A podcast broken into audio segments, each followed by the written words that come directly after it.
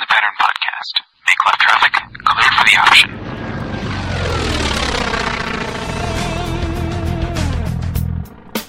Alright, welcome to VFR from exchange approved for my Alpha. Line up and wait, 7 range. For my Alpha. Mark Tower, 172, Romeo Hotel, hold short on 133, ready to take off. Alpha Delta Pacific 2 Mike, entering downwind for runway 25. I'm John, I'm Chris. And I'm Mark. And we are the In the Pattern Podcast.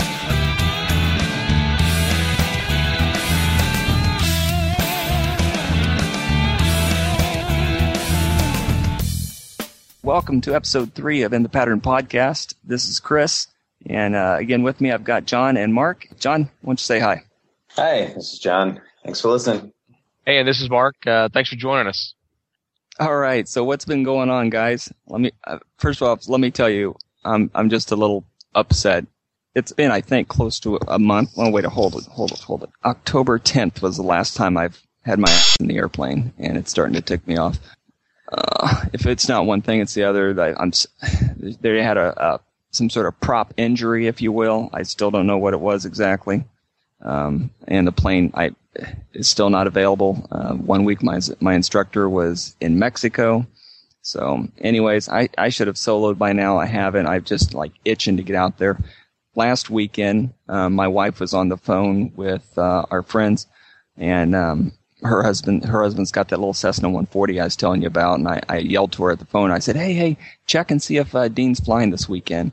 And uh, she told me she asked Sally and and uh, she checked with Dean. He said that his plane's in- in the shop getting its annual done. I was like, oh man, no one's got a plane that, that I can fly in right now. So I was all ticked off. I was looking to go fly something somewhere with someone, anything, but nothing. So hopefully, if all goes well, I'll finally uh, be back in the left seat this Sunday. Hopefully, I'm gonna text my instructor uh, tomorrow and, and see if that plane's gonna be ready. I'm just itching.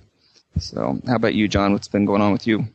Well, I uh, I didn't get to fly last weekend either, but I was on vacation in Florida, which uh, acceptable, especially since it's I don't know 30 degrees in Maryland right now. so I spent the weekend in Florida to go to the Fantasy of Flight Museum in uh, Polk City, and it, it just a really really awesome aviation museum with just so many cool planes and when they said that they had 110 planes for restoration I was just wow. And you just hangars of old planes that are beat to hell and, and need to be redone. Um, literally walls of just engines. They had a wall of, um, I think it was Merlins, just a wall of them. Ooh, Brand, Wow. brand new. All they, all they needed, uh, brand new from World War II. All they needed was just an overhaul to check them out and throw them in a plane. wow. Wow. Yeah, it was nuts. So there's 110 planes waiting on restoration I think that's what they said. Or like either in in, some- restoration or in some sort of process of restoration or whatever. yes, but there's only like less than ten planes that are actually being restored at the moment because it. They said it takes somewhere between five to fifteen years to restore one plane. Oh yikes! Yeah, I saw something. I know it was on Discovery, Discovery Wings, whatever, something like that, of, and they had something like that. I, I don't know if it was that museum or another one, but uh, similar thing where they just they had their own boneyard of planes that needed restoring, and the amount of hours that it took to just do one, like you said, it was just ground up every nut and bolt, everything got touched, but it was just like a gorgeous brand new airplane when it was done. Yeah, and um, I have a bunch of pictures I'll be uploading that I'll probably post in the show notes, so um, you can kind of see the whole experience there. But it, it was really neat. Um, I was really, really close to buying a biplane ride. Not gonna lie. Ooh, that'd be fun. What kind of biplane? they had a new standard that you could get that could sit four people on the front. Um, and you could, it was like 70 bucks for a 15 minute ride. Or if you had like 250 bucks, you could get 30 minutes of stick time and a Stearman. I'm in.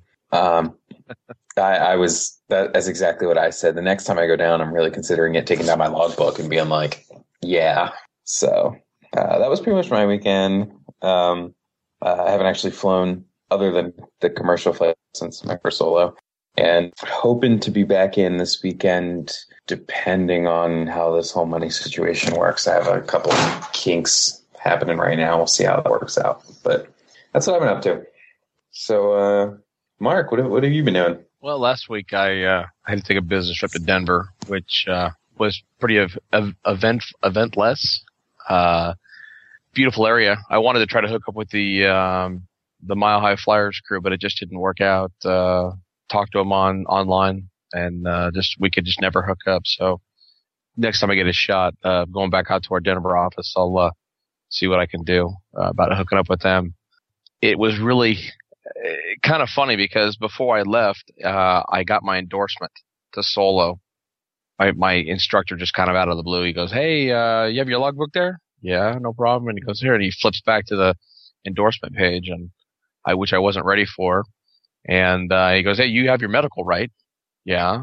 Well, let me see your certificate. I pull it out and he starts writing on that. So the entire week that I was in Denver, I knew that he had endorsed me to solo and it was just driving me crazy. But at the same time, I started thinking about it, you know, uh, only having, I think at that time, 11.1 hours. I was like, oh no, you're really going to let me fly by myself? And so I dwelled on it a little bit, tried not to think too much about it. But uh, anyway, I got back into town here. Um, I had been thinking about it all week long. And then, uh, Friday, did a little bit of flying and, uh, we'll, uh, we'll just leave it there for now. So, uh, that's what I've been up to. A little suspense for later. hey, uh, speaking of that Stearman, it reminded me of something. Do, do you remember hearing about that uh, little mishap at uh, Washington's Reagan National with that Stearman? Uh, Yeah, with earlier the- this year. With the, with the feet on the brakes? Yeah, yeah. It was a a reporter that was sitting up front and uh, coming into land. The the pilot didn't know he had his feet on the brakes. The dude was pushing hard, and that's how he ended up flipping it right over. It, oh, it was it was a, a a lady journalist, Yeah, and she just she was just thought that she, they were foot footrests. yeah. And instead, she destroyed. Well, I shouldn't say destroyed, but put a hurting on that pretty Stearman. John, have, eh, or Mark, have you other than that that Fantasy of Flight museum you was at, have you been to some other aviation museums? Well, uh, I'm I'm very close to uh, all the Smithsonian's. Oh, so I've been to, yeah, I've been to both of those. I went to, um, uh, I think it was about two years ago. I went to the Dulles one for the first time, the um, Udvar Hazy Center, and just you walk in and there's just a Blackbird in front of you, nice, and behind that is the Enterprise. nice. Uh, eventually, to be uh, Discovery was promised at the Smithsonian, and they're going to remove the Enterprise, send that to another place, and put Discovery there. ah, So it's a really cool. I have pictures of that online too. Maybe I'll post them as well. But um, they're not as good. But they have all that kind of stuff, and then they have like Concordes. They have um, the B twenty nine that dropped the first atomic bomb. I forget what's the name of that one again. Enola Gay. Yeah, that's it. I knew that the other day too. But yeah, that's that's what we got around here that I've been to. And then I went to the one. Um, uh, there's a military one that has B fifty two and the first Air Force One, and that's out in Ohio. I want to say, uh, what's the name of the town? It starts with a D. Dayton. Dayton. That's it. Dayton, Ohio. There's a um. That was a long time ago, but I've been to that one too. Cool. Have, how about you, Mark? You've been to a few. Uh, we have a local one here on the former McClellan Air Force Base. Um, it's it's not super large. It has probably 20 aircraft, ranging everything from a A-10, F-14 to uh, I want to say it's a DC-3 or it's a C, not a 47, but a, like a I think they called it like a 56 or something, but it was it's a variant thereof, one of the paratrooper models. Mm-hmm. Um, one of the what's kind of funny, I was talking to my instructor when we get down the line to start doing our long cross countries. One of the uh, the f- f- closed bases that we have here is Castle Air Force Base. There's a museum on the base that is is pretty sizable, and that's we were talking about maybe taking our long cross country down there. It's about um, I want to say probably 100 miles from here. Go down for the day, check out the museum, and then and then fly back. Oh, that'd be Uh, cool. Yeah. Be awesome. So Nothing, nothing wrong with that. it, it was funny listening to, uh, and I, can't, I, I, it's probably a, a, a good thing or a bad thing, but I keep referring back to, uh, Will Hawkins and, and his journey. he made a comment that they that was one of the runways that that uh, they went and visited, and he was able to uh, take off, land, take off, land, take off, land, all on that one runway because it's something like ten or twelve thousand feet long. Oh yeah. It's it's a former SAC base, and they had a a, a couple of squadrons of B-52s there. Okay. So, but uh, I want to say that's probably all uh, all that I've actually visited lately. One of my dreams is to get to the Smithsonian Air and Space. Uh, my wife and I were actually talking about taking the kids in, into the Washington area within the next couple of years, um, and to visit all of the different different things in Washington. Mm-hmm. But I was gonna I was gonna say that one of the tangents that, that, that John was talking about with uh, the Enterprise and Discovery. Uh, did either of you guys get a chance to see some of the live feed of the tweet up at uh, at NASA that Yeah. was going on today? Yeah, I was watching a little bit of that earlier. Got to go into the um, the the, ve- the vehicle assembly building, Mm-hmm. And I've seen pictures of the outside. And you're like, oh yeah, it's a building, and I've actually seen it from probably I don't know five miles away uh, a few a couple of years ago. But you don't realize how big it was until they started showing you, you know, inside the building. It is, you, it get it's so big. It's 526 feet tall. It creates its own weather systems in there if they're not careful. But uh, anyway, wow. that, I, I just thought that was really cool. You get a perspective, and one of the uh, one of the guys that was doing it said that they haven't done a tour of the of the the VAB uh, since the 70s. I think they said. So that was a pretty special tour they got to go on. yeah. And I was, I was I was glad they were able to video video cast it just to share it with those that could watch it. So Yeah, there's guys walking around with um, iPhones mounted to their hats and stuff. Um, yeah, that was Joel. I think his name is Glickman. uh-huh. Yeah. Joel Glick is, is his Twitter name, but Yeah. uh, That's who I was watching. yeah, it was really cool. Not bad. I Yeah, I'm jealous. I, I didn't get picked. I tried, man. I want to go to that. Wait, you could have been like Rick. He was picked, and then I guess he couldn't go at the last minute or something. And Yeah, they're I saw throwing that. these- they're throwing all these surprise things at him. Well, guess where you're going to go today? And they're just like, what? So they actually this I afternoon, had they were at the they were outside the fence at the launch pad. Uh, I can't think of his first name, but he goes by uh, Shotgun F15E. oh, huh. F15 driver. right. Um, he actually put a uh, pulled up uh, the Maps program in the iPhone and showed exactly where he was. And, and in that overhead view, I didn't realize they were that close to the actual launch pad. But uh, Yeah, the the bus driver was talking talking to him on the on the drive back after it was kind of all over and they were driving back and he was talking about who would love to see the the space shuttle launch from right here. And like I heard like one or two girls in the bus go, "Yeah, me." And he didn't hear that. He goes because everybody else says, "No way." He's like, "Well, it's a good thing because the sound alone would turn you to jello from here. It'd just destroy you from the inside out from the vibrations." and then he's talking about you know how they use the water you know and, and the water um, helps to deaden the noise of the sound because if there wasn't the uh, sound vibrations by coming back at the shuttle would destroy the aircraft itself wow, so one of the other reasons for the uh, water there craziness. Count. Also, I guess I should state the uh, the reason for my going to Florida was not only to visit my girlfriend's mother, but uh, I was actually planning on trying to see the shuttle launch. But I ended up messing up the dates, and then it got pushed back, and then all kinds of stuff happened. So I was kind of disappointed I didn't actually get to see it. bummer well speak um, real quickly i wanted to uh, just going back to the air museums and stuff we were talking about. I've i've been to a, a couple. Uh, i'm in phoenix but uh, south of me is uh, tucson and uh, the pima air museum's down there. It's uh, pretty cool. I got some pretty cool pictures of it. Inside there they've got an sr-71 and i don't know i must have stood and gawked at that thing for 20 minutes walking around it. I just how huge that thing is and just trying to understand the mechanics and dynamics behind it. And, you know, I, I think they use uh, 454 Chevy engines to start the engines on the thing. It's just incredible. And they've got, they got one of the Air Force Ones there. It was uh, Kennedy's Air Force One. That was pretty interesting. Um, and, but there's, oh, hundreds of airplanes at this place. And it's just across the street from uh, the Air Force Base down there. I can't think of the name of it. Davis Monthan Air Force Base. And uh, then across the street from that is the huge boneyard, which is incredible. And there's just a gazillion mothballed airplanes all over the place down there. I'd like to go go uh, tour that at some point. That, that that's a, a trip that you definitely want to do. A friend of mine was able to go down there about a year ago, and uh, they spent an entire day just driving around looking at stuff and um, everything that they saw that's that's decommissioned or cut in pieces or whatever. It was just mind blowing. Uh, Yeah, it, it- it gives you, you ever it get a chance to- perspective.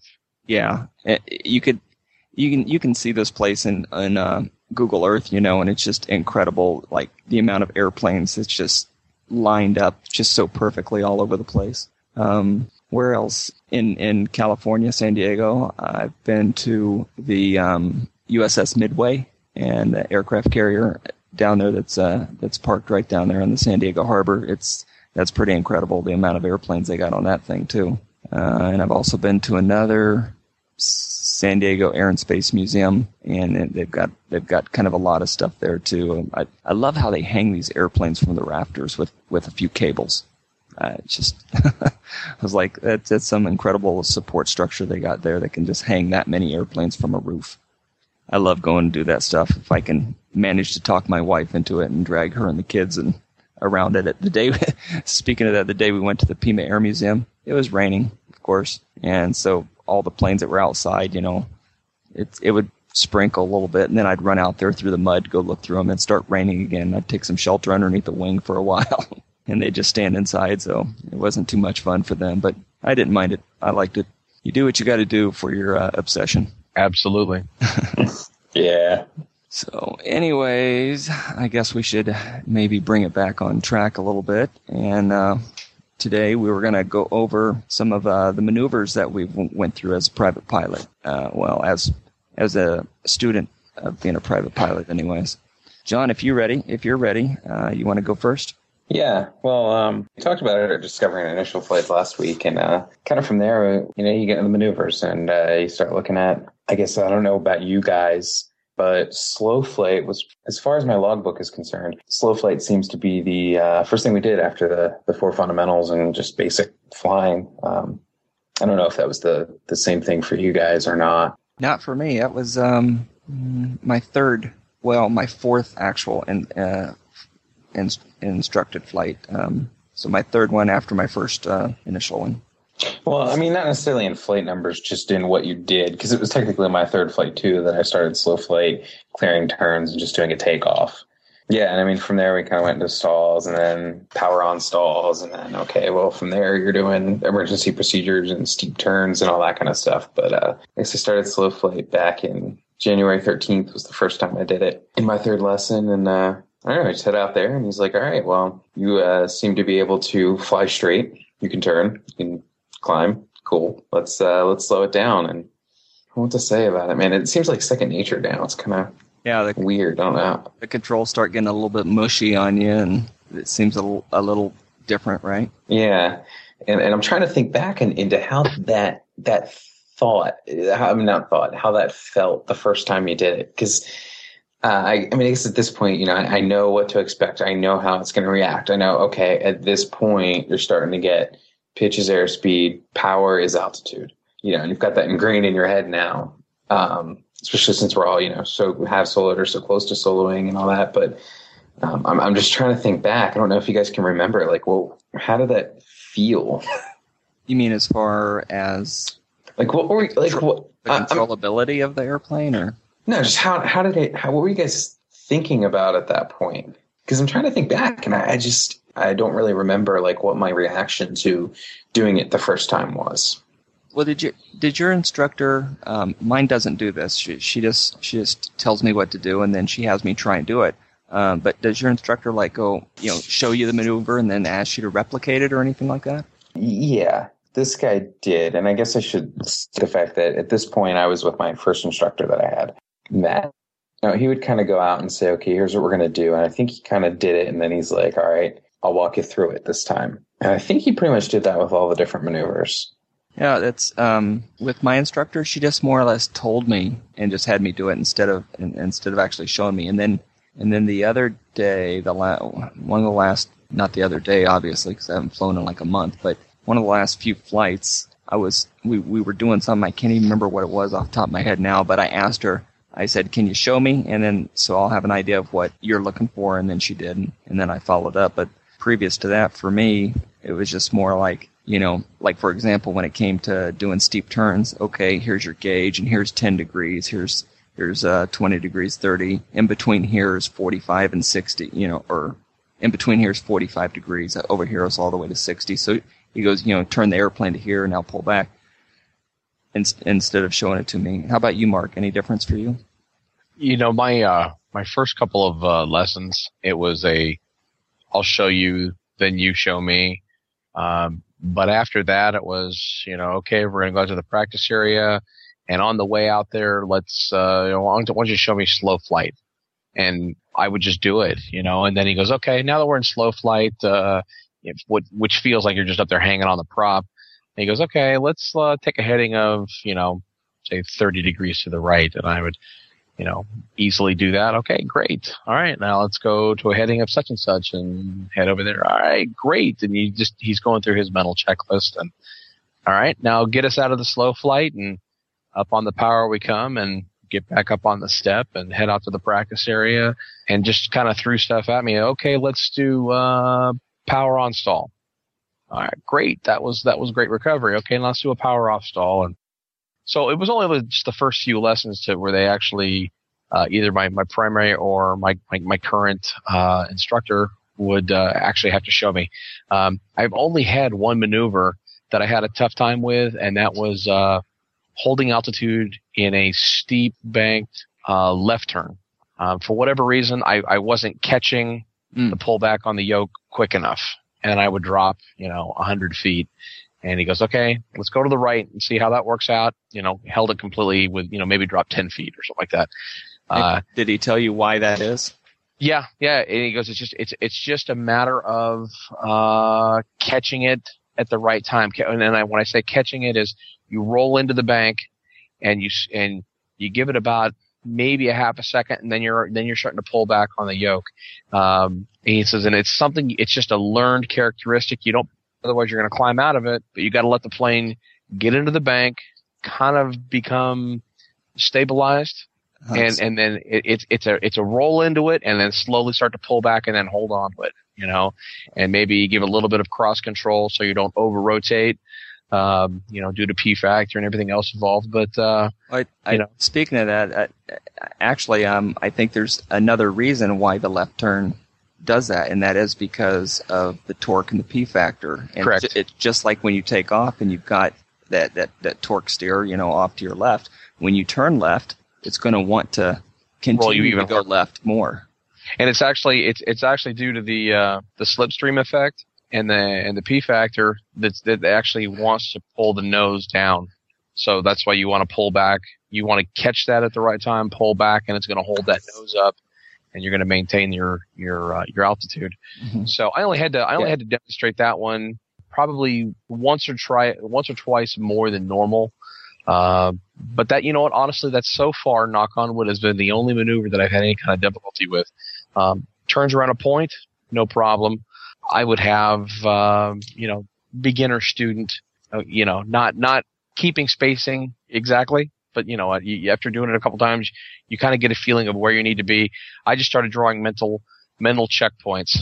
I need to be at this. And, and when I'm coming around, I need to be at that point. When I come around, I need to be at that point. Then I started hitting those points and the circles, you know, started to come together or the S turns would come right together. Yeah, yeah. And you know, my uh second instructor mentioned something about the like turns around the point in the ground reference maneuvers, and he's like, look, he's like, when you think about it, you know, these were made for the DPE or the um, examiner to be on the ground looking at you doing it, you know, from the ground to you in the air. He's not going to be able to tell that you're not doing a perfect circle in the air. It's do you know when to bank and when not to bank? You know, do you understand what the winds are doing and are you correcting for that? You know, so I think really once you get that and you're kind of anywhere near close, you know, you'll be you'll be fine on that one. Just just something you told me and it you know, it makes sense. Is you don't have to be exact on those either. Yeah. Speaking of that, it was actually my last flight. I did uh, I did slips left and right, uh, the S turns and turns around a point. And um, out of all the maneuvers I I've done up until that point, I found I found those to be the most awkward because I, I'm not exactly sure what she's using as a reference point versus what I'm using as a reference point for, for the same thing. You know, we've, we've talked about it, but I don't know, the, t- the terrain out in the desert, everything's just freaking brown. All right. there's no, there's no patch of grass. There was none of this smoldering uh, smoke from a chimney stack that they talk about looking for, you know, to check your wind and stuff. And then, you know, you're doing like, you're doing the S turns, right?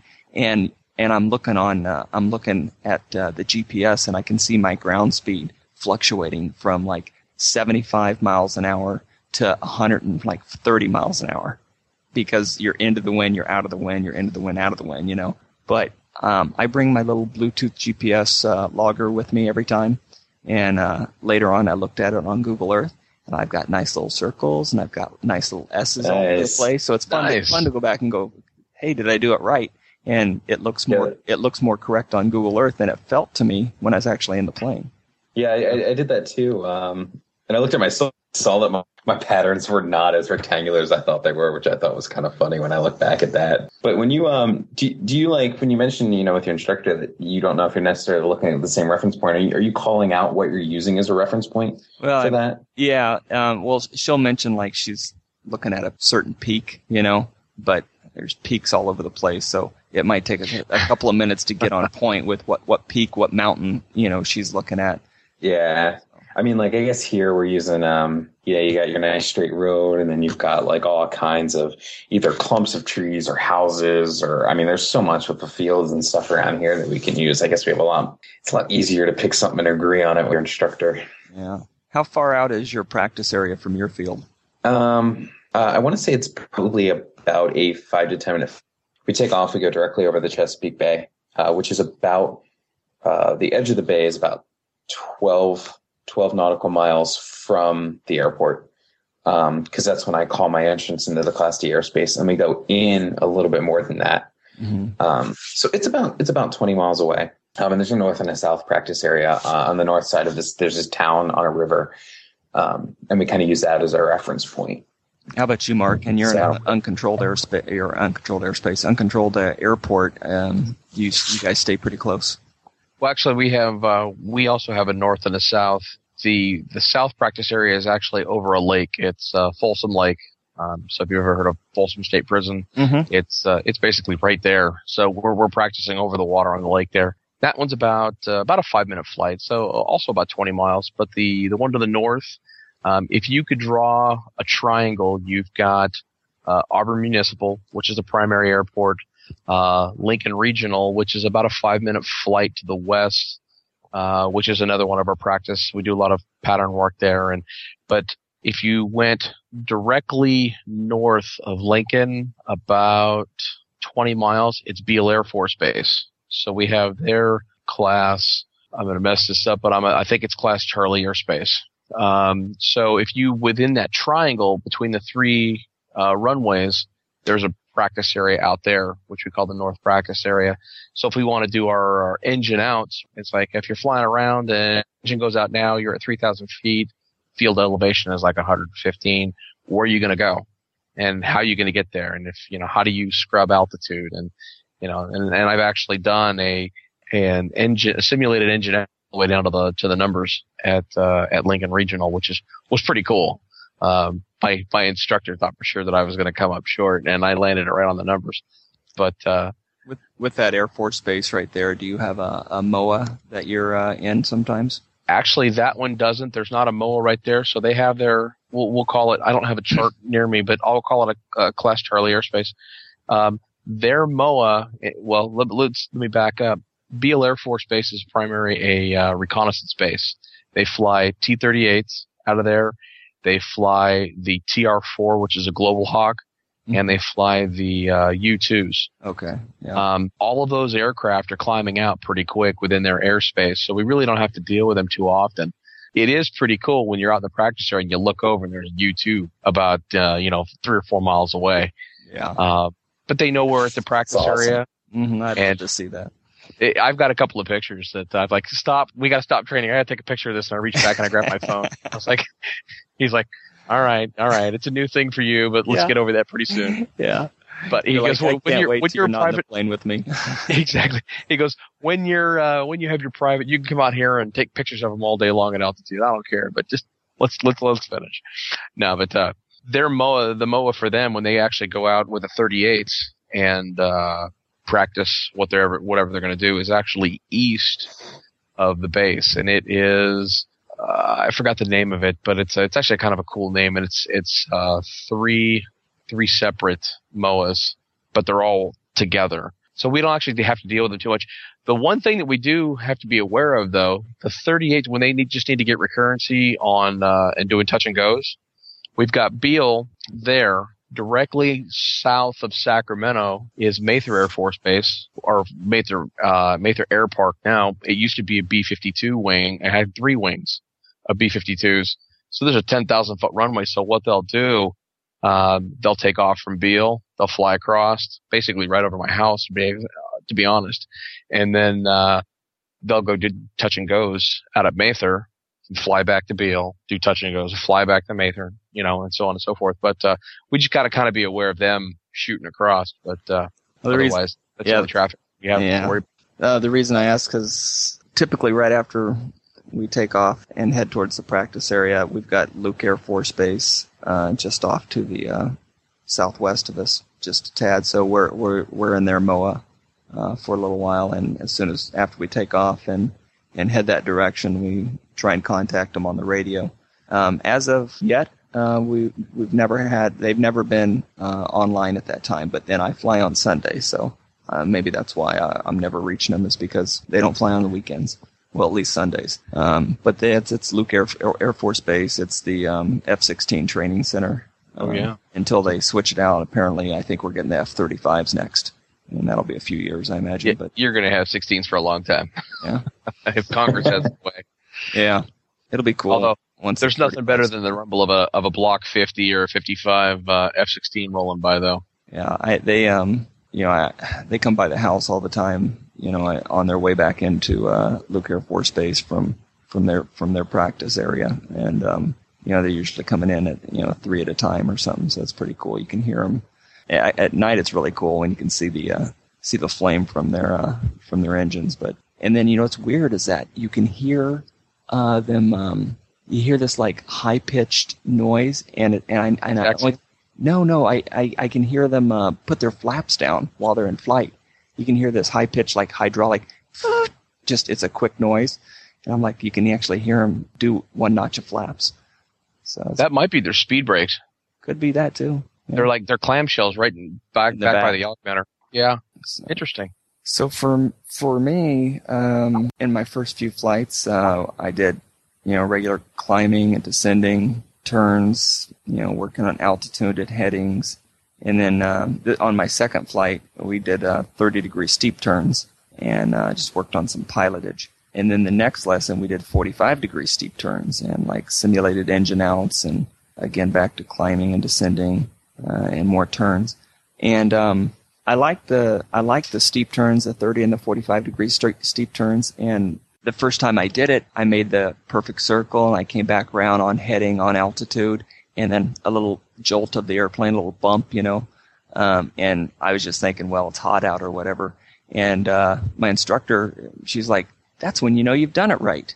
And I'm like, "Done what right?" She goes, "You just flew through your own wake turbulence. You hit it perfect." And I was like, "Oh, cool," you know. And uh, from then on, that's what I had to do in my mind. I had to hit that every time, and I got pretty good at it. Like three out of four times, I'd I'd hit that wake turbulence, and I'd feel the little jolt of the airplane, you know, a little bump, and uh, so that that was a lot of fun. And uh, Really? yeah, I've never noticed or felt that or oh, it's because you suck. Just kidding.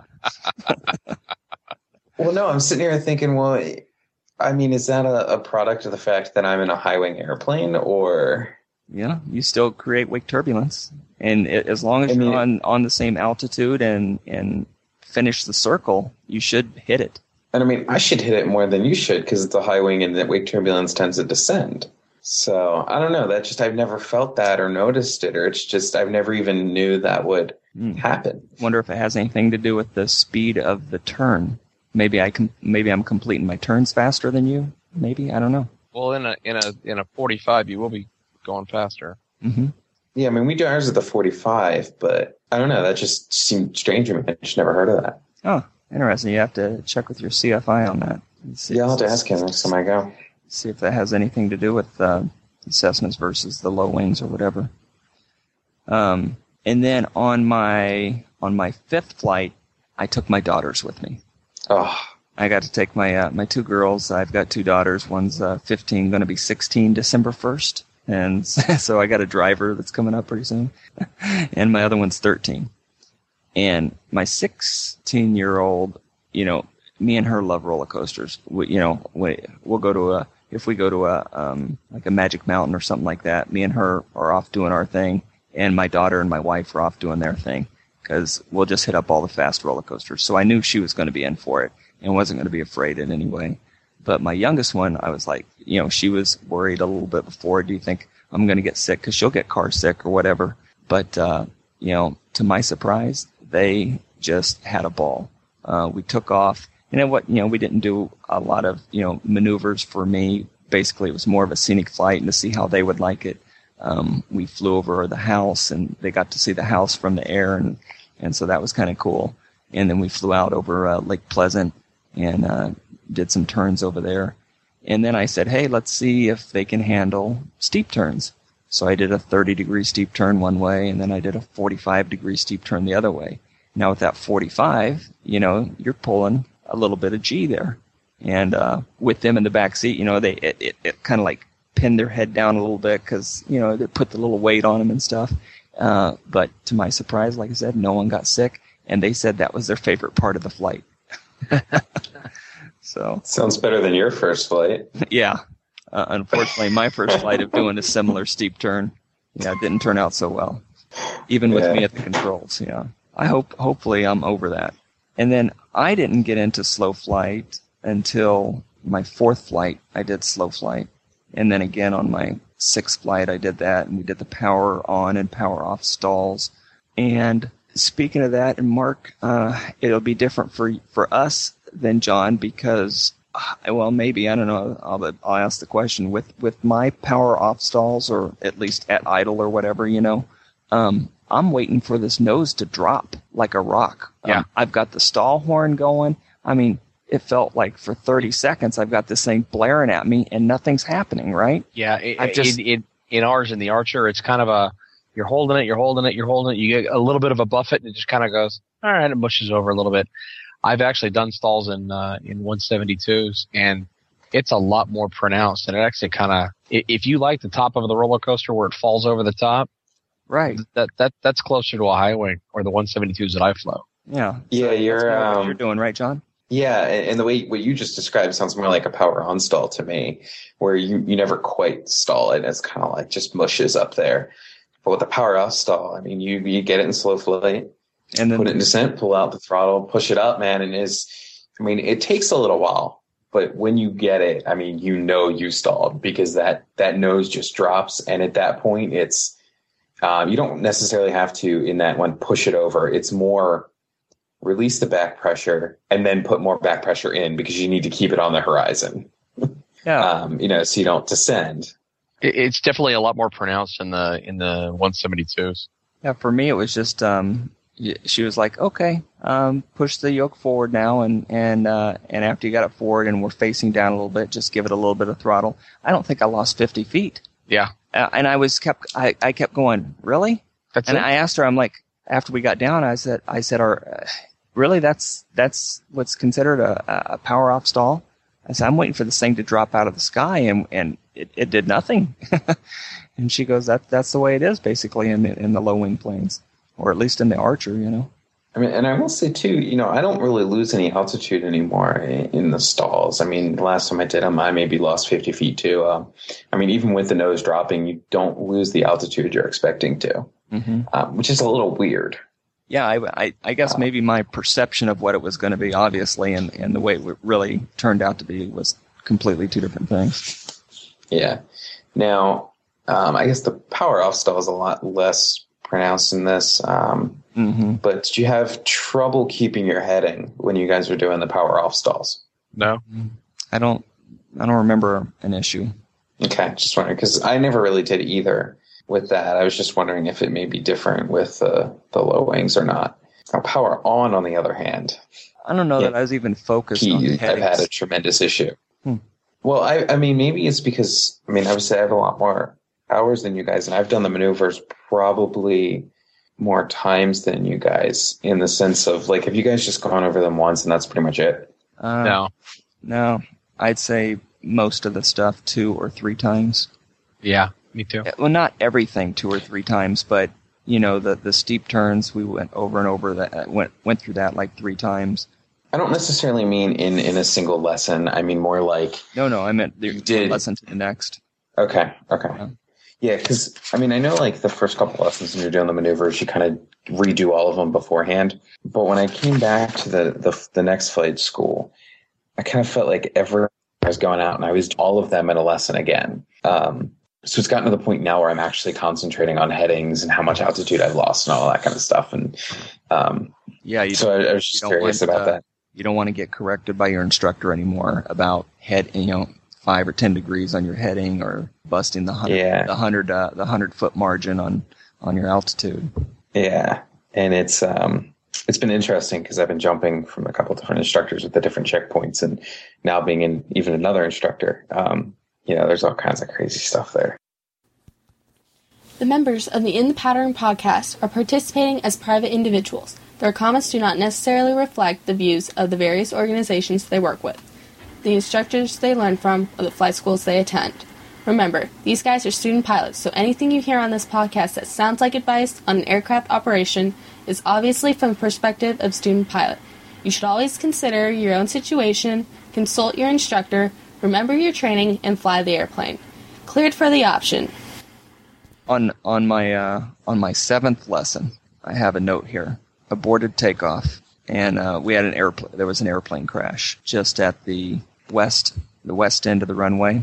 Um, so it was like six o'clock in the morning. We're Was that the Cirrus? yeah, yeah. We're taxiing down the uh, the taxiway there, and all of a sudden we we see just a ball of fire and a big cloud of mush, you know, mushroom cloud of smoke just bellowing up and stuff. And, and I called the tower and I said, Hey tower, I don't, I don't know if you see it yet because they just got on duty at six o'clock is when they start. I said, I don't know if you've seen it yet, but, uh, there's a huge, you know, ball of fire and smoke just before the runways. Uh, there's a, you know, an industrial area, um, right before, right, right next to the airport. Seems like all airports have these around there. I don't know. And they said, yeah, we just, you know, a Cirrus just crashed. And it was like, oh crap. So um, uh, they didn't say anything to us, and we're like going, they ain't gonna let us fly, you know, because the wind is uh, a slight crosswind. So now there's now there's smoke drifting over across uh, across both runways at this point.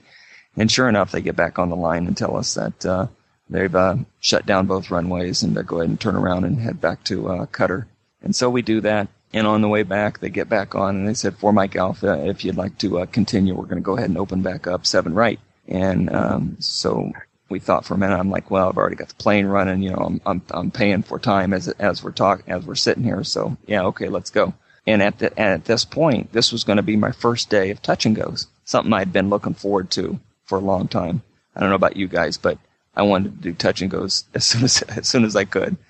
Um, Yeah, I was right there with you. yeah, I was like, I was Yeah, me too. I was tired of of the, the navigation, or not the navigation, but the you know all the maneuvers that we went over. Maybe that's that's why we were talking about doing them more than once, John. Like, yeah, yeah, I can do this. I know, I know steep turns. I know how to turn to a heading. I know how to climb. I know how to, you know, let's let's move on to something fun.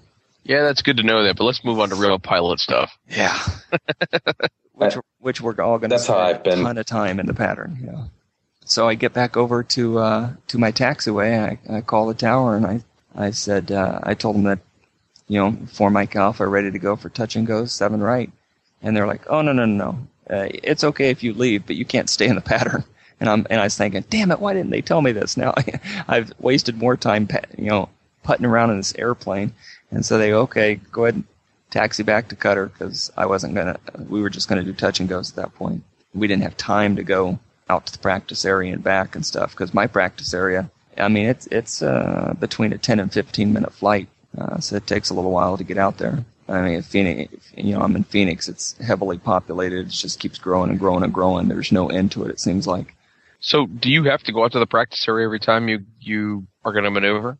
Uh, unless we have plans to go to a another airport. But uh, you know, if we're going to go practice any of the you know typical maneuvers we were just talking about, yeah, we got to go out there. So and that's even more incentive to solo and get it over with so you can move on to navigation. Yeah, exactly. So that was back on August 4th. And then uh, August 8th was my first day of touch and goes, and I got six of them down. So that was cool. And then after that, it was t- touch and goes, and then some more touch and goes. and then finally after that was my, my first, uh, first trip to another airport. We, uh, we flew from uh, Deer Valley over to Glendale and did a full stop taxi back. Uh, Oh yeah, that, that's what that's what you had audio on uh, liveatc.net. Huh? No, no, that was um, uh, when I went to Chandler, and we had to cross uh, cross uh, Phoenix. Yeah, Gotcha. Phoenix Sky Harbor. So yeah, that was I've never actually never what? I, I've never actually flown to another airport um, as a lesson. Uh, I mean, the only time I've been to another airport is when I switched airports for my instruction. Um, I haven't actually gotten the, the opportunity to do that. Kind of jealous of both of you right now. Bummer. yeah, we we did uh, Deer Valley to Glendale that day, and then the next flight was Deer Valley to Goodyear. Goodyear's cool because um, they have all kinds of uh, airplanes there that they that they um, that this company restores, and I mean everything from a a, a business jet to 747s just sitting there waiting to get refurbished. Um, so it's it's really interesting. I can't imagine them landing a 747 on this runway. Y- you wouldn't believe it. You have to go look it up. It just seems so tiny. How long is it? It's I don't know. Let's let's see. Um, Eight. K G Y R. I mean, when you think about it, if it's empty, I mean, that helps. Yeah, definitely. Yeah, just well, there's there's there's a displaced threshold, and I imagine they're landing on the very tip of it because they're not landing after the hash marks. I don't think because they're just you know a 747 takes a little ways to take off and land. What I was amazed at, like even the A380 um, at Oshkosh, they have a, I think it's a 10,000 foot runway. And um, they did not use, I mean, they used maybe, maybe half of it to take off. Dimensions 8500 by 150. Yeah, that Yeah. sounds right. Yeah, that seems longer than uh, what I thought it was. 8500. I wonder what I wonder what uh, Deer Valley is worth. See, I don't, I don't think you'll be able to um, do it at gross on a 747, but empty should be, uh, You know what? It must be because it's wider that it looks shorter to me. Because Deer Valley's is uh, seven or eight, 8197. It sure doesn't feel very long. But uh, yeah. so that was flying over to Goodyear and again full stop taxi back and, and then we just do touch and goes in the pattern.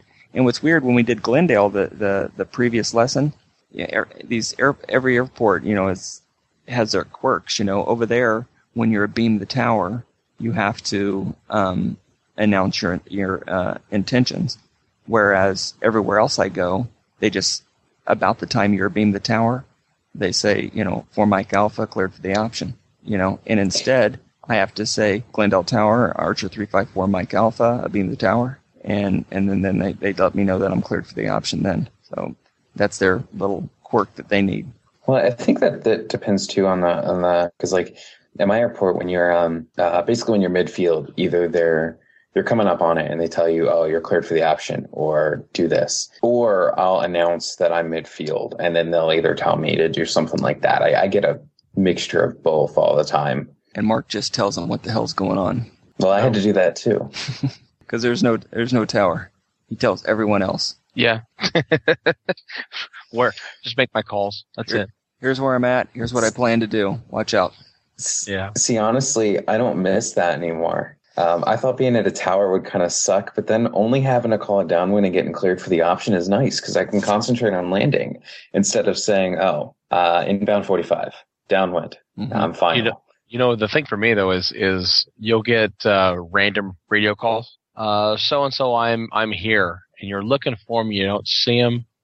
Uh, and that's the one downside about uh, about the uncontrolled fields is that you know we I get into a long discussion with my instructor about this. What what I'm being taught as the 45 into into these two airports. Some of these guys are doing crosswind entries and they're thinking they're 45. Some of them are, you know, abeam the the far end of the runway. Um, it's it's Yeah, they say that what and they say they're they're they're five miles out and they're really like two. You're, So you're at the mercy of uh, their piloting knowledge, huh? exactly. I mean, Yeah, you know what's funny is that even the, our our GPS or or uh, DME will tell you it's we're four miles, and and there's actually a landmark that they teach everybody to use. It's like the top of this hill, and it's really nothing. It's a small foothill, but it's always really like this time of year. It's always very brown or or dirt basically, and they say if you line up on that dirt patch and aim for the middle of the runway, that's the 45 and you look at it and you are you're 45 degrees off and it and it you know the DME tells you you're 5 miles he goes now we're 5 miles on the 45 you know and that guy just called and he was 3 miles that way and you know he's not even close Hmm. so it, it, it it's scary when when when I did some my flying uh, this past this past Friday I had somebody make a radio call and uh I had no idea where they were and and so when I was in the downwind uh uh, I had a couple of seconds and I'm, I made a call and I said, I don't have traffic in sight. Oh, well, we're over here and we're going to go south so we can enter on the 45. Oh, okay. Well, thanks for letting me know.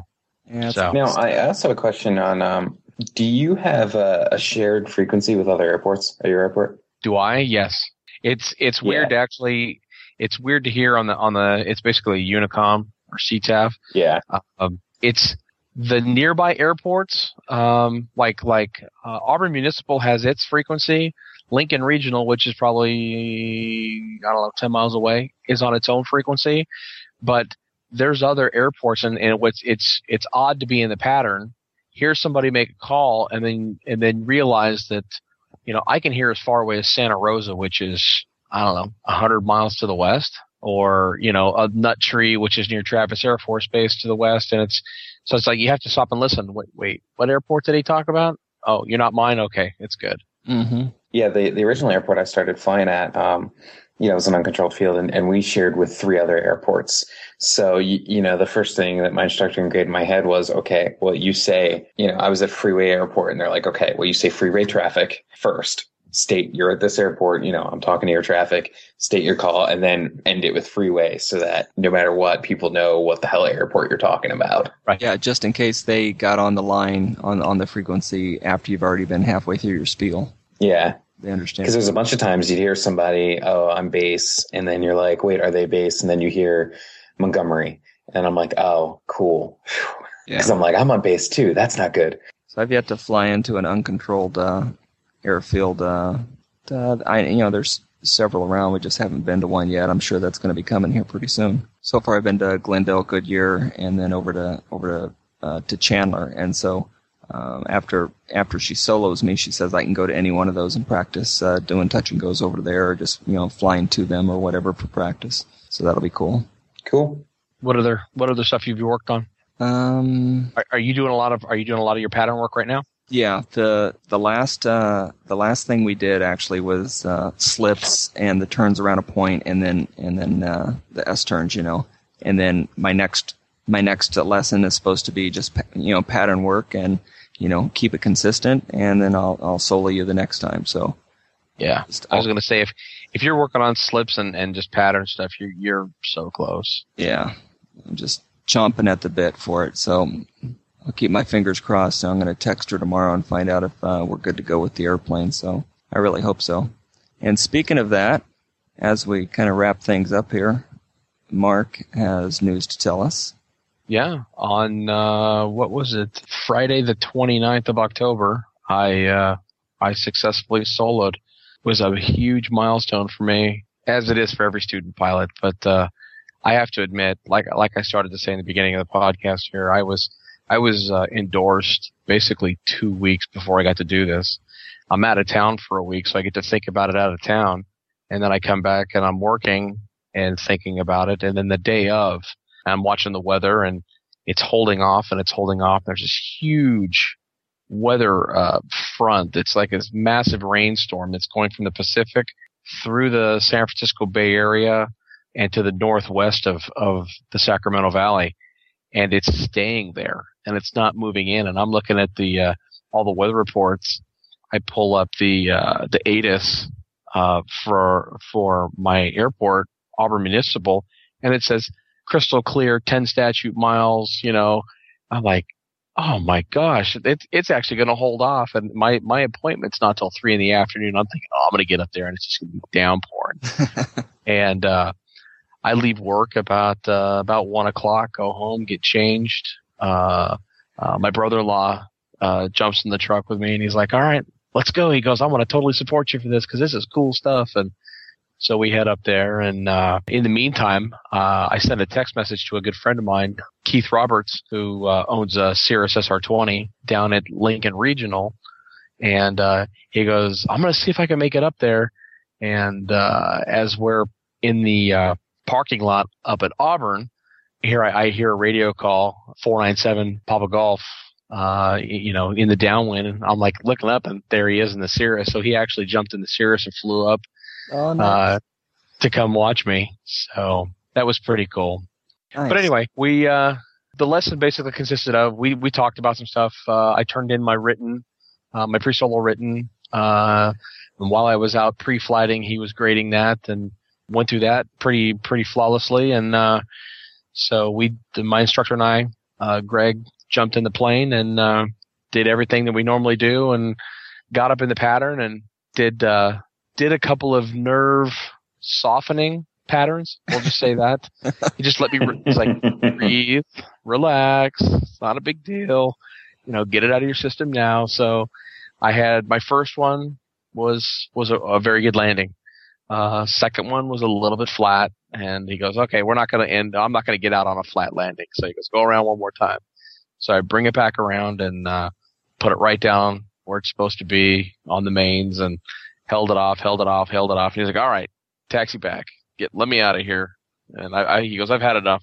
Uh, so we taxi back and I get back in front of the school and, uh, he jumps out, shuts the door. And as soon as the door goes, I mean, you, you know, Chris, when the, the art, with the archer, it's just like this clamshell clunk, yeah, they don't. snap. you know, it's like, and I'm sitting there going, the engine's still running and I'm holding the brakes. And I'm like, I'm looking around going, oh crap, it's going to happen. so I'm a little bit know. nervous. I'm a little bit nervous and I'm looking around. I'm like, I'm really doing this by myself. Then I'm like, okay. As soon as I push the button and I made my, uh, my, uh, ground call to let everybody know that I was taxiing from this point down to the two five end of the runway, it became business. All of the emotion, all of the, the fear that I had or concerns was gone. And I, I, I kind of reflected on John said the same thing when he, when he did his, it was, it became business and I was running through my checklists and I was, and I was performing my job and I didn't have time to worry about, uh, nerves. And I taxied down and as I'm taxiing down, like I've done, you know, several times, uh, I started thinking about it. I'm like, wow, it's going to happen. This is kind of cool. It's going to happen. And I got down, did my, uh, did my run up, went through my checklist, and as long as I kept it business, professional, um, it all went good. Took off, I got out on the runway, uh, up came the throttle, lights, camera, action, everything in the green, got it to 60 knots, pulled it back, and it jumped off the ground. I, I was, I was 200 pounds lighter in that plane, and he, he I'm like, wow, it, it is exactly like everybody's told me. It jumped right off the ground, made my noise abatement turn, came back around, and I'm in the pattern. I'm like, holy crap, this is cool, you know? Yeah. I was going to say you're less a body and whatever fuel you've used at that point too. So Exactly. yeah, it's a You big know, difference, huh? it was, um, I, I did 0.4 with him that day, and then it was 0.5 for me.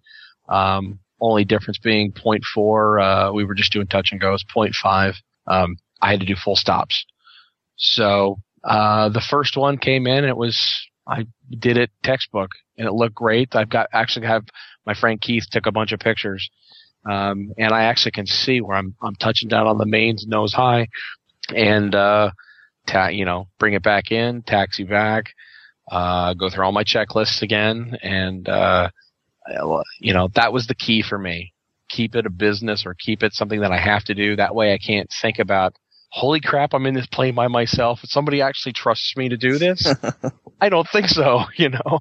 But uh, and didn't think about anything else. You know, it's like okay, let's just focus on the task. And so my second one, my second landing was a little bit flat. Uh, the one thing about this this airport, uh, it, it's a foothills airport. It's uh, 1500 foot elevation.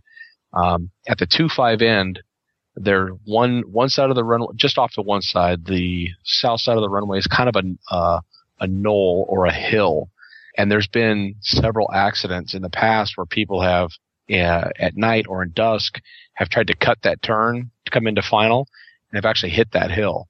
So that was Hmm. always in the back of my mind going, stay away from the hill, stay away from the hill. And then at the end of the runway, the approach end um, actually has a about a six degree slope on it at it, which really kind of messes with your with your sight picture. So I had to I had to adjust for that, and then below that is a valley, so there's a lot of air turbulence. Um, I was very fortunate that the weather had held off. It was just kind of gray skies. There was some virga, which I hit in the pattern, but it was not a big deal. I just kind of dealt with it and, and flew around. And I was fortunate that day that the wind stayed calm. Um, I've done some landings there where you get down around that valley, you, have a stabilized approach, and it starts banging you around, Mm. uh, which is typical at that airport and other foothills airports in this area. So the second one, I, I, I kind of expected to get a little bit of an updraft. So I was just holding it, holding it, holding. I was kind of on the green. I mean, I was on the lights, had the the uh, the PAPIs, and but I was getting a little bit low, and I'm like, all right, where's my updraft? I'm not going to get it. I'm not going to get it. All right. So I just bumped the throttle a little bit, corrected, came right back down, but I landed flat. And, uh, you know, if they were holding up scorecards, that would have been like a, a five or a six. I came back around and taxied off, and my instructor Greg jumps on. He's like, you know, that one was pretty flat, and I'm like, yeah, yeah, that was flat. I he goes, but great correction, you know, full confidence in me. And I said, I knew what I was trying to do. It's just that it didn't work out the way that I wanted. um, but what was funny is I'm doing my my after landing checklist. I have my hand on the flap handle to pull the flaps up, and he started talking to me, and I took my hand off the flap, the, the you know the flap handle, and I'm like, so we have this conversation as I'm still taxiing back up to the two five end of the runway, and uh, he doesn't say anything, and he you know he's like you know, and I get down to the very end, and I'm like sitting there, and I because I would pause and then run through my checklist again, and as I'm going through my my pre takeoff, it tells you what your flap position is, and for the archer flaps up takeoff. I'm just about to do that. They're all like three different people jump on the radio at the same time. Mark, put your flaps up. I'm like, guys, come on. I would have caught it. but uh, anyway, got it all got it all configured the way it was supposed to go. Jumped back uh, on the runway, took off. Um, this this one of all was probably the coolest because as I as I got to turn into the downwind, this is when that one guy uh, made the radio call and I had no idea where he was.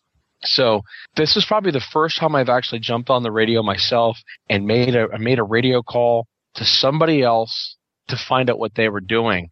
And it was funny. It was like all of a sudden I'm a pilot actually trying to get a situational awareness going. And I was like, wow, that was kind of cool. I've never done that. And then I had about a five second window. It seemed longer than that, but in reality, it's five seconds. I actually sat back in the seat and I put my arm over the other seat, the empty seat. I was like, I just took a second. I looked around in the pattern. I'm like, this is really cool. And then I was like, oh, back to business, you know. and then, you know, got it all set up for landing and uh, had a perfect, uh, perfect landing in, in my book uh, uh, on the third one. Taxi back and uh, into the into back in front of the school and shut down. And you know, they, everybody was all ecstatic. And all my friends came up and a lot of handshaking. And but it was a very cool experience. I was probably on a on an emotional high for about a good solid day, maybe two days. nice. Someone running after you with a pair of scissors. You know what? That the one of the co-owners of the school was there, and he actually asked my instructor, "You get pictures? Did you cut his shirt tails?" And he's like, "No." Aw. And, and he goes, and he goes, you know, some of our instructors here, and this is after later. He goes, some of our instructors just don't go the old school route. He goes, he goes, I used to keep all the shirt tails, you know, and hang them in the office, and then somebody said they didn't like it because it was distracting. And I looked at him, I said, you know what? You're a co-owner. I would have them all over the hangar. I said, that's just a, a, you know, a sign of honor for me if I was a CFI, you know, especially as long as, as, as Mike, Mike Duncan, uh, has been flying. Uh, I, I would definitely have that as like the wall of honor. These are all the people that I helped fulfill a dream with. Mhm. You know, but, uh, unfortunately, I wasn't thinking about it, I, and I was wearing a brand new shirt that I had just gotten Hawaii t-shirt. I didn't wear a, a, shirt with tails on it. Otherwise, I'd have said, Mike, you know, cut my shirt tails for me, please. I, I, it'd be an honor. But uh, I may, when I go back up Friday, I may just do that just to, you know, have that in my, I don't know, logbook, I guess you want to say, but uh, as part of the tradition of, of becoming a, a, a solo pilot. Yeah, so sure. Yeah, I, I, bought a frame for mine, and it's gonna, uh, it's hung behind me right now, actually. Cool. In my office. That's really cool. So you know what? I may have to do something like that. I don't know. I, I, I saw the picture of yours, and I think it's really cool. Um, so I don't know if I don't know how it's going to look or how it'll finish, but uh, if if I do it, um, I'll definitely take some pictures of it and get it uh, get it posted up on the website. So, uh, Mark, your runways are seven and two five, or what? Uh, we have seven and two five up at Auburn. At, that's the 1500 foot elevation. And then at Lincoln, uh, regional, it is, uh, 1533. Seven and two five is what I got here in, here at Deer Valley also. Do you? Mm-hmm. We always, always seems like in the morning we're taking off at, uh, at seven and then as the wind change, as the winds change, you know, we usually coming back at, at two five if you're later in the day. I know that, uh, I know that up at Auburn, in, unless you've got some serious crosswinds, the uh, the prevailing uh, traffic is left traffic on one on on uh, two five. However, the the uh, the seven of the runway is uh, the GPS approach. So if the pattern's clear or if it's available, you, you'll have um, I don't know bigger aircraft or you know like the Cirrus has got it and he can do a GPS approach and um, sometimes they'll sneak in that way. Oh, okay. And we have the same thing down at uh, down at Lincoln. I, I don't know if this ever ever took place, but um, it was within the last ten years. A lot of of Hollywood moguls uh, would actually buy property around Folsom Lake or or farther out. There's a there's a housing development that's it's all multi million dollar homes.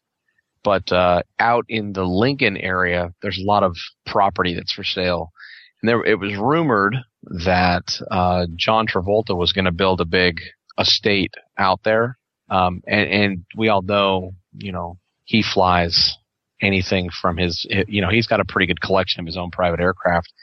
But it was rumored that the ILS and was update upgraded to a GPS because he wanted to fly his aircraft into into Lincoln to the new property. Um, but but I know that it's been up, upgraded. We actually had um, the DEA actually had one of its uh, I want to say a Bombardier parked at the airport for for a while.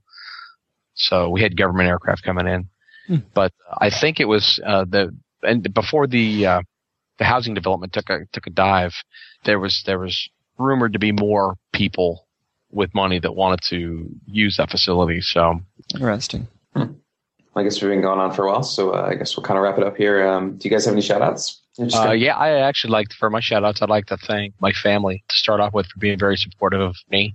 Um, several names on Twitter, which if I try to mention any of you and then I'll, I'll miss one, I don't want to uh, upset anybody, but I'll just say, uh, all of the followers on Twitter that uh, gave me all the support and uh, the congratulations. Uh, I really appreciate it. Uh, thanks for following me. Thanks for following the three of us on this podcast. And that'll pretty much do it for me. All right, I've got a few shout outs too. First, I'd like to uh, give a shout out to Jackie, my instructor. Um, I'd love to fly again. Please call me. No, I'm just joking. Um, hopefully, we'll get to see each other this Sunday and go fly again. Uh, a couple other uh, quick shout outs uh, to some people on uh, on Twitter that I really appreciate, like Chris Muncie, another guy by that goes by Very Jr and LipoPilot. Thanks for the retweets and the support, and uh, I appreciate you guys looking out for me and and and helping our uh, helping our cause, I guess. Anyway, yeah, I'd like to make a shout out to um, my new instructor.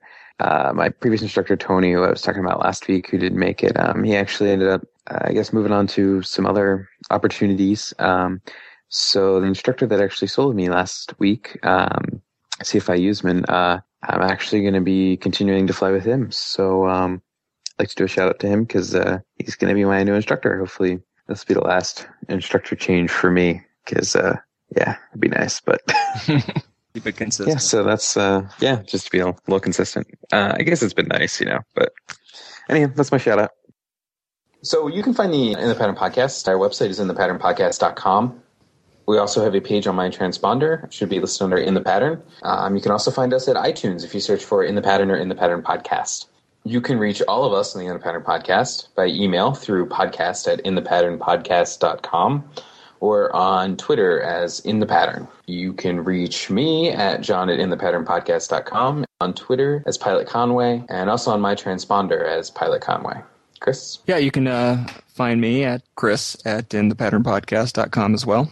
On Twitter at uh, C H O L U B A Z. That's C Holub A Z. And uh, my transponder is also C Holub A Z. And Mark? Yeah, you can find me at mark at inthepatternpodcast.com, student pilot Mark on Twitter, and M Lacoste on my transponder. Give us a shout. Cool. And lastly, uh, just because we can and because Google is awesome, you can also call us if you'd like. Leave a voicemail. Uh, I'm sure we could probably fit it into playing back the show or something like that.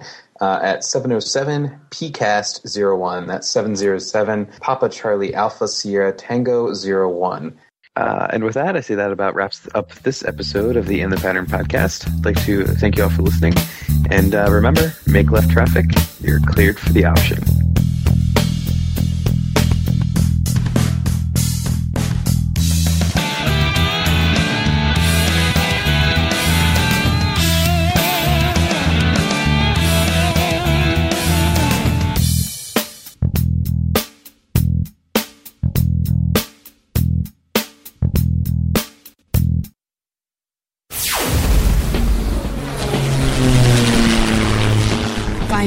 And other great shows at the Aviation Podcast Network. TheVoicesInYourHead.com.